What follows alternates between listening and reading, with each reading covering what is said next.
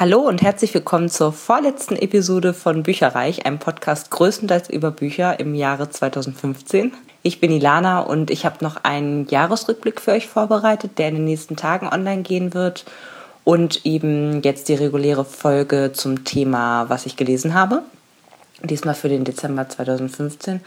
Und falls ihr zwischendurch mal den einen oder anderen Böller hören solltet, es nähert sich Silvester und Hamburg schießt sich hier schon mal ein. Es kann also durchaus passieren, dass hier Schussgeräusche im Hintergrund entstehen, aber das sind dann irgendwelche Böllereien.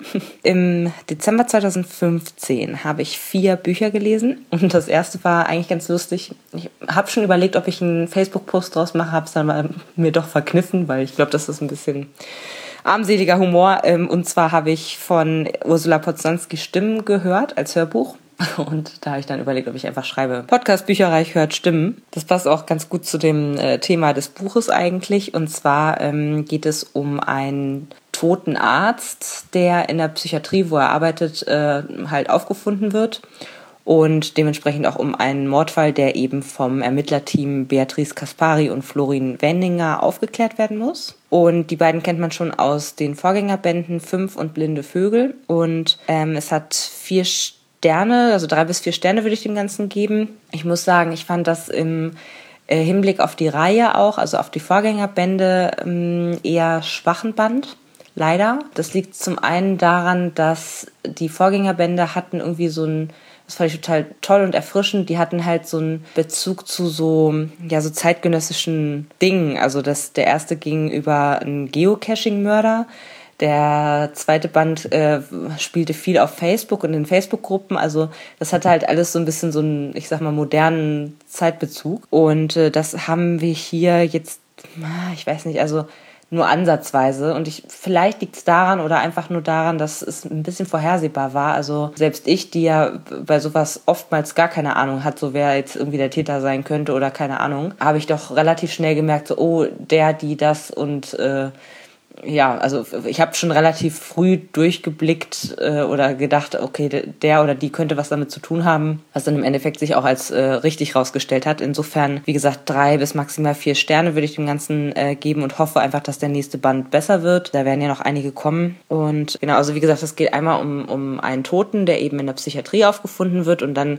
geht es natürlich los bei der Ermittlung, wem kann man da vertrauen, ne? Also die Patienten sind alle ja nicht richtig im Kopf, beziehungsweise es hat ja einen Grund, dass sie in dieser Psychiatrie halt sind. Die sind also nicht so wirklich verlässlich, und die Ärzte wiederum würden ja einen Teufel tun und jetzt irgendwie die schmutzige Wäsche vor dem Polizisten waschen. Also die sind sehr verschwiegen, was das angeht, und das hat es wiederum relativ spannend gemacht. Und was ich halt ganz interessant fand, war dieser zeitgenössische Bezug, sage ich jetzt mal, war in Ansätzen da, weil eine der Insassen aus der Psychiatrie eben aus so einer Art Fritzel-Natascha-Kampusch-Fall kam. Also die wurde als Kind von ihrem Vater in einem dunklen Raum eingekerkert und in Ketten gelegt und ist dort eben quasi inkognito, also hat deswegen auch traurige Berühmtheit erlangt und ist halt inkognito in dieser Psychiatrie, also um einfach ihre Person zu schützen, weiß das keiner, dass das sie ist sozusagen. Und ja, und da hat es auch noch ein bisschen was mit Tarotkarten zu tun. Ganz spannende Sache eigentlich, aber ich fand es von der Umsetzung leider nicht ganz so stark. Das Hörbuch dauerte 7 Stunden und 48 Minuten und wurde von Andrea Sawatzki wieder gelesen. Die hatte auch schon bei Blinde Vögel, also dem 2. Band, übernommen, und langsam gewöhne ich mich auch dran. Also der 1. Band wurde noch von Nicole Engeln gelesen und das fand ich super gut, gerade weil ich Nicole Engeln vorher nicht so bewusst wahrgenommen hatte als Hörbuchsprecherin und sie damit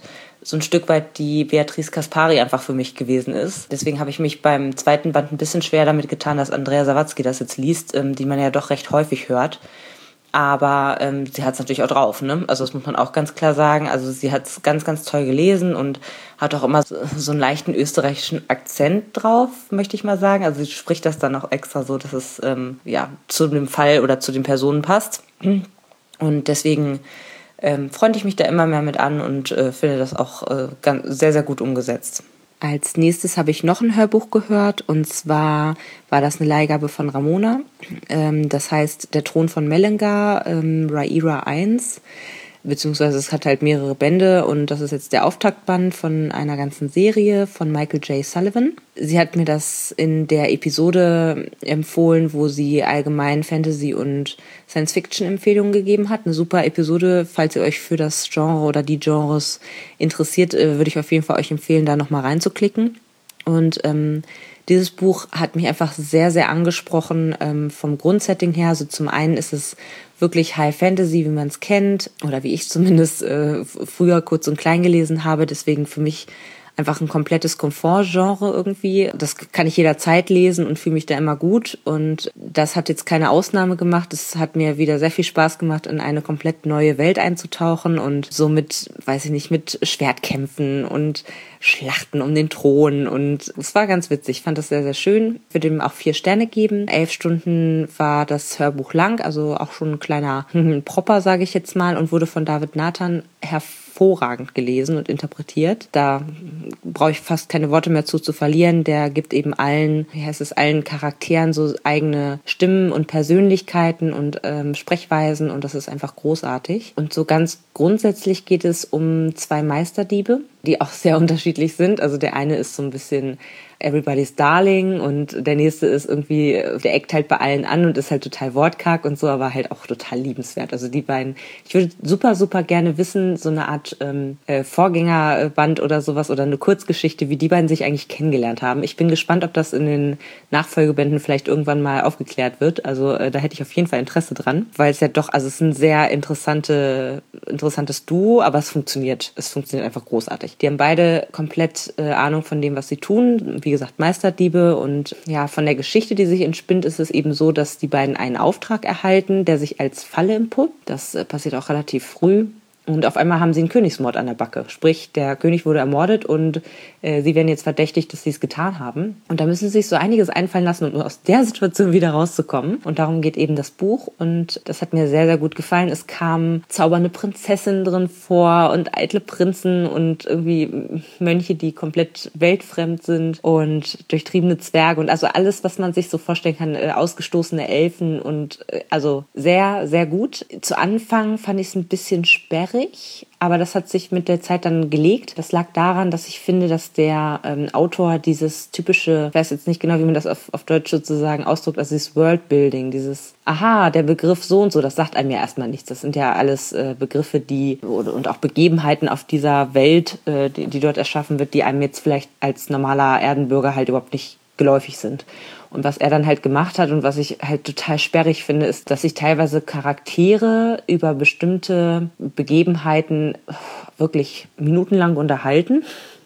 Und man denkt sich so ganz ehrlich, ihr seid damit aufgewachsen, ihr müsst euch das nicht gegenseitig jetzt noch erklären. Und das finde ich dann ein bisschen unelegant gelöst irgendwo. Eigentlich müssten diese Charaktere das alles wissen und jetzt nicht irgendwie 5 Tage drüber sprechen, warum jetzt die königliche Leibgarde so und so heißt und wie das zustande gekommen ist, dass es die überhaupt gibt und also sowas war das halt und das hat mir überhaupt nicht gefallen. Dann lieber, ganz ehrlich, lieber Autor, dann lieber einmal in einen Absatz packen, wo das einfach allgemein erklärt wird und die Charaktere können dann meinetwegen sich über normale Sachen unterhalten. Es kam halt super oft vor. Deswegen fand ich den Anfang ein bisschen sperrig, aber es hat sich gelohnt, dran zu bleiben, weil es sich wirklich relativiert hat. Irgendwann war dann eben auch diese Welt so erklärt, wie sie halt ist, beziehungsweise sicherlich gibt es da noch einige Aspekte, die noch nicht betrachtet wurden, aber das war in sich alles sehr gut geschlossen. Die ganzen Charaktere haben irgendwie Sinn gemacht. Das hat zum Schluss alles insgesamt ist es zusammengekommen. Ein bisschen zu sehr ein Happy End, finde ich persönlich. Es wurde relativ viele Fäden anstandslos happy verknüpft. Trotzdem sind noch 1, 2 Sachen offen, die eben diese Nachfolger auch möglich machen werden und sinnvoll machen werden. Aber das fand ich ein bisschen schade, weil es mir ein bisschen zu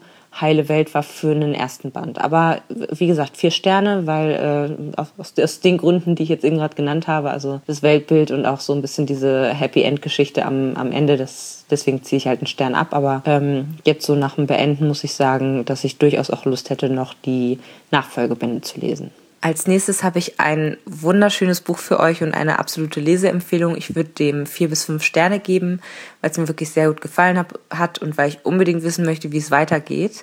Und zwar ist das von Julia Adrian Die 13. Fee Erwachen. Das ist der Auftaktband von einer Trilogie, die geht weiter mit Entzaubert und Entschlafen. Und das sind relativ schmale Bücher. Also ich habe geguckt auf meinem E-Reader, sagt er 143 Seiten. Amazon sagt offiziell 212 Seiten für den ersten Band. Beides jetzt nicht sonderlich dick und auch perfekt eigentlich für dieses Format, weil es war es hat mich total mitgerissen, weil es einfach, das ist so in so einem ganz tollen Schreibstil verfasst, wie ich finde. Und zwar ist das so ein bisschen, also viel wirklich mit Sinneseindrücken, was denken die Personen gerade, und das, ich würde es so als philosophisch-melancholisch beschreiben. Also es ist wirklich, es zieht einen komplett rein und lässt einen auch echt nicht mehr los. Also ich fand es wirklich top. Es geht um mehr oder weniger Abwandlungen von Märchenfiguren, die sozusagen dann zusammenkommen. Und zwar fängt es an, man denkt, okay, Dornröschen würde gerade irgendwie aus ihrem Schlaf wach geküsst, bis man dann merkt, dass dieses Dornröschen eigentlich nicht Dornröschen ist, sondern eine böse Hexe, und zwar eine von 13 bösen Hexen oder Feen, die eben ein Fantasieland, sage ich jetzt mal, beuteln, also wirklich ganz schlimm unter ihrer Herrschaft haben. Und diese Hexe, diese 13. Hexe, war im Endeffekt auch so eine Art Königin der Hexen, also die mächtigste von diesen allen. Und ihre Schwestern haben sich dann zusammengetan, haben sie überlistet und haben sie eben in diesen Schlaf versetzt, aus dem sie jetzt aufwacht, und dann schwört sie natürlich Rache. So, und warum wacht sie überhaupt auf? Weil ein Prinz eben sich durchgeschlagen hat zu ihrem, inklusive einiger Anhänger und Söldner, unter anderem auch einem Hexenjäger, der mittlerweile schon echt gefürchtet ist, weil er auch schon einige dieser, ich weiß gar nicht wie viele, aber der hat jetzt auch schon die eine oder andere Hexe halt schon umgebracht von diesen 12 bzw. 13, und der ist halt auch auf so einem persönlichen Rachezug, und deswegen ziehen die beiden dann im Endeffekt gemeinsam los. Also es ist so eine Mischung zwischen,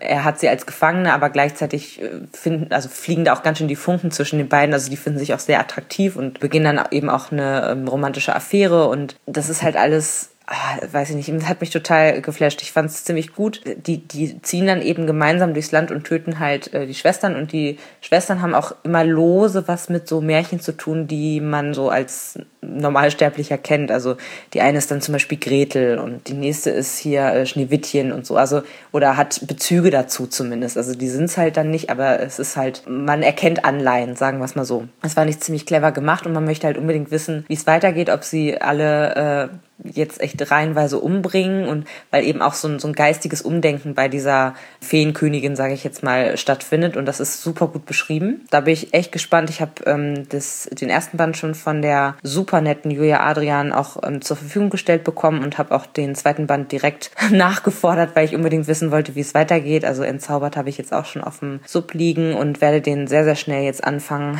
zu lesen, und bin gespannt, was da noch so kommt von Julia. Also ich glaube, sie steht gerade erst am Anfang. Und vielleicht machen wir auch das ein oder andere Interview oder mal so ein so eine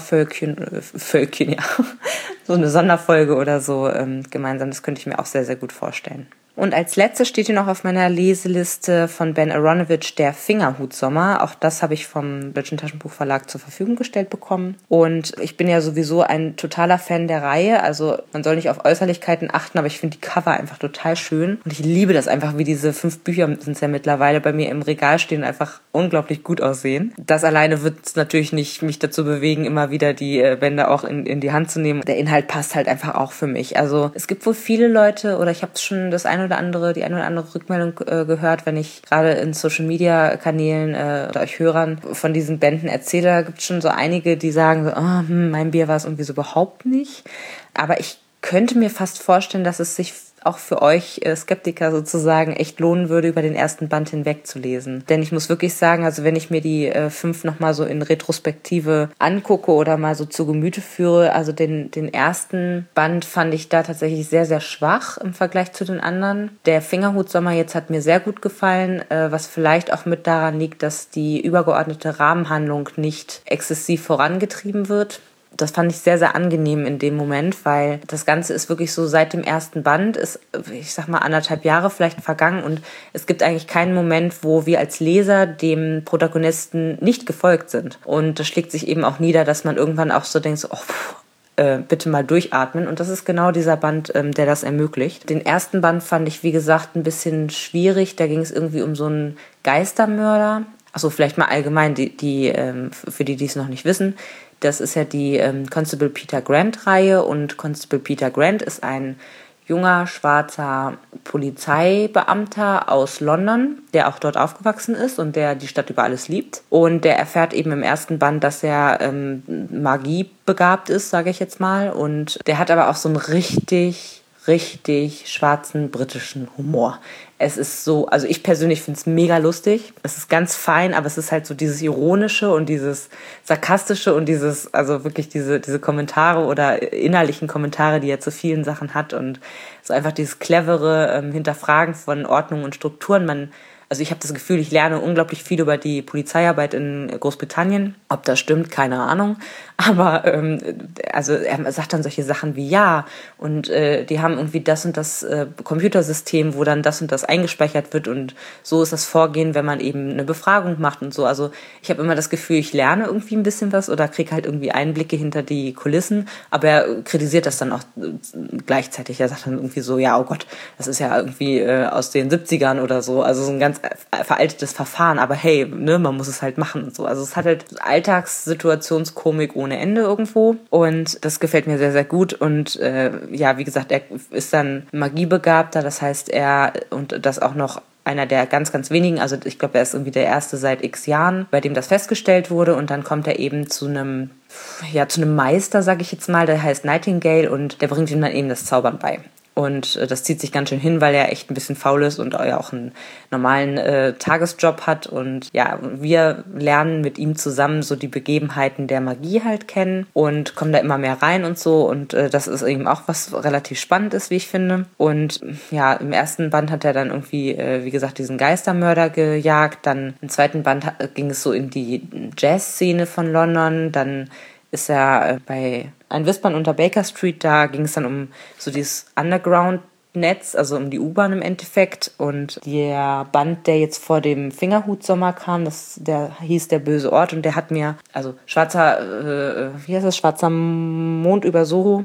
Das war dieses Jazz-Ding, das war super gut. Die U-Bahn hat mir auch unglaublich gut gefallen. Der böse Ort war dann in so einer Sozialsiedlung. Fand ich nicht ganz so toll, aber der Fingerhut-Sommer hat es jetzt wieder total rausgerissen. Also ihr wisst, ich hatte eine ganz lange Zeit auch eine Leseflaute, und dieses Buch war echt so, oh mein Gott, ich muss es sofort. Und in fast einem Rutsch habe ich es auch durchgelesen, jetzt über die Weihnachtsfeiertage. Großartig. Ich bin direkt wieder reingesaugt worden und habe richtig Lust auf den nächsten Band, der hoffentlich dann nächstes oder übernächstes Jahr kommt, bin ich sehr gespannt drauf. Genau, und der 5. Band, den ich jetzt hier gelesen habe, der spielt eben auf dem Land, was auch ganz spannend ist, weil, wie gesagt, Peter Grant ist halt ein totaler Stadtmensch eigentlich, aber er hat es gibt, wie gesagt, diese übergeordnete Handlung, da geht es darum, dass ein schwarzer Magier eben die Arbeit von Peter bedroht und ihn auch tatsächlich angreift und so weiter und so fort. Es ist halt zwischen den Magiern herrscht durchaus auch Krieg oder Anfeindungen, wie auch immer. Und da gibt's eben einige Protagonisten oder Nebendarsteller, die eben da noch was mit zu tun haben. Und da wird dann eben gekämpft gegeneinander. So. Und am Ende des bösen Orts gab es halt so einen Plot-Twist, wo, ohne jetzt zu viel zu verraten für die Leute, die es noch lesen wollen,